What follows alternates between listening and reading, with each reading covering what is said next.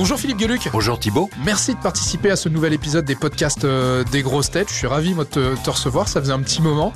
Euh, le principe de ce nouveau jeu, il est très simple. Sur la base de la célèbre séquence des fake news que tu connais par cœur euh, Ouais. dans l'émission maintenant, on a sélectionné pour toi quelques anecdotes sur les autres grosses têtes.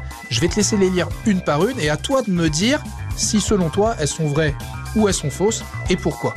C'est tout simple, c'est ok Parfait. C'est parti Et j'imagine qu'il n'y a rien à gagner. euh, Non. C'est gentil. Non, Voilà. je, je peux pas. Je peux, je peux, je peux juste être ridicule. C'est ça. Bravo. Merci Allez, les gars. Merci. C'est pas- c'est parti, première anecdote. Cinq ans avant la pandémie du Covid-19, Christophe Beaugrand a présenté une émission qui s'appelait La France passe le test. Moi, je dirais vrai.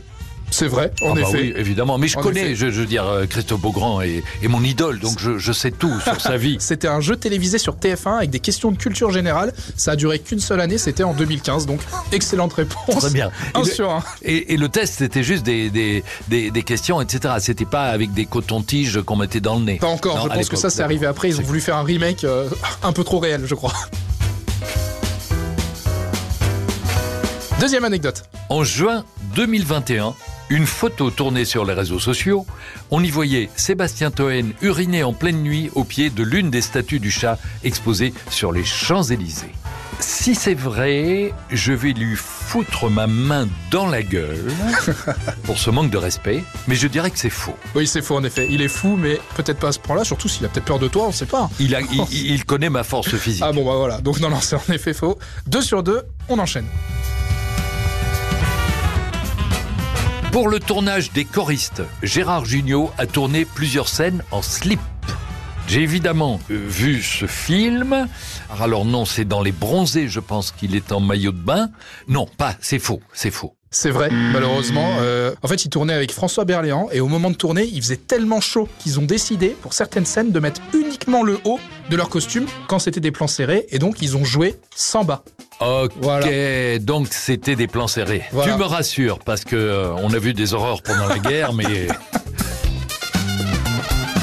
Pendant la Coupe du Monde 2018, Sébastien Toen, encore lui, a commenté le match France-Australie.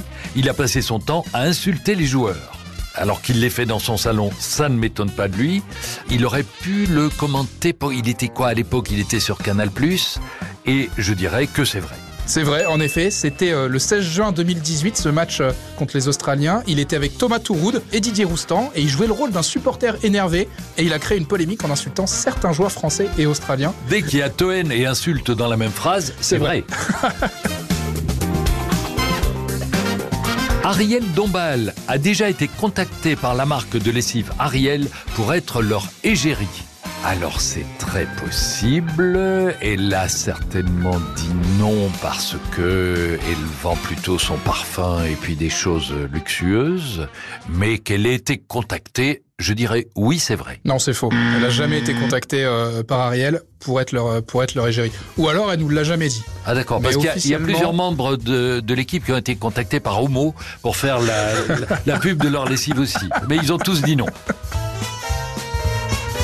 Bernard Mabille est fasciné par la philosophie. Il a écrit un livre sur l'histoire de la métaphysique et un autre sur Hegel. Non, c'est faux. Il est passionné par la philosophie, c'est vrai, mais il s'est jamais collé l'écriture d'un livre. Celle-là, elle était dure, c'était un piège. Il a écrit un livre. Alors pas lui, mais son homonyme. Il y a un autre Bernard Mabille, qui est un philosophe allemand décédé en 2014, qui avait écrit notamment euh, un livre sur l'histoire de la métaphysique. Je connais très très bien cet auteur, mais il n'est pas drôle du tout. Contrairement à Ah, notre, notre Bernard Bernard, Mabille. Mabille, qui est hilarant. Quand Stevie Boulet habitait à Londres, il a fait livrer plusieurs chapeaux à Elisabeth II. C'est un truc que tu peux imaginer faire, tu le fais pas parce que on n'accepte pas à Buckingham des colis envoyés par Stevie Boulet, donc je dis c'est faux. On ne sait pas, peut-être que la famille royale connaît très bien Stevie Boulet.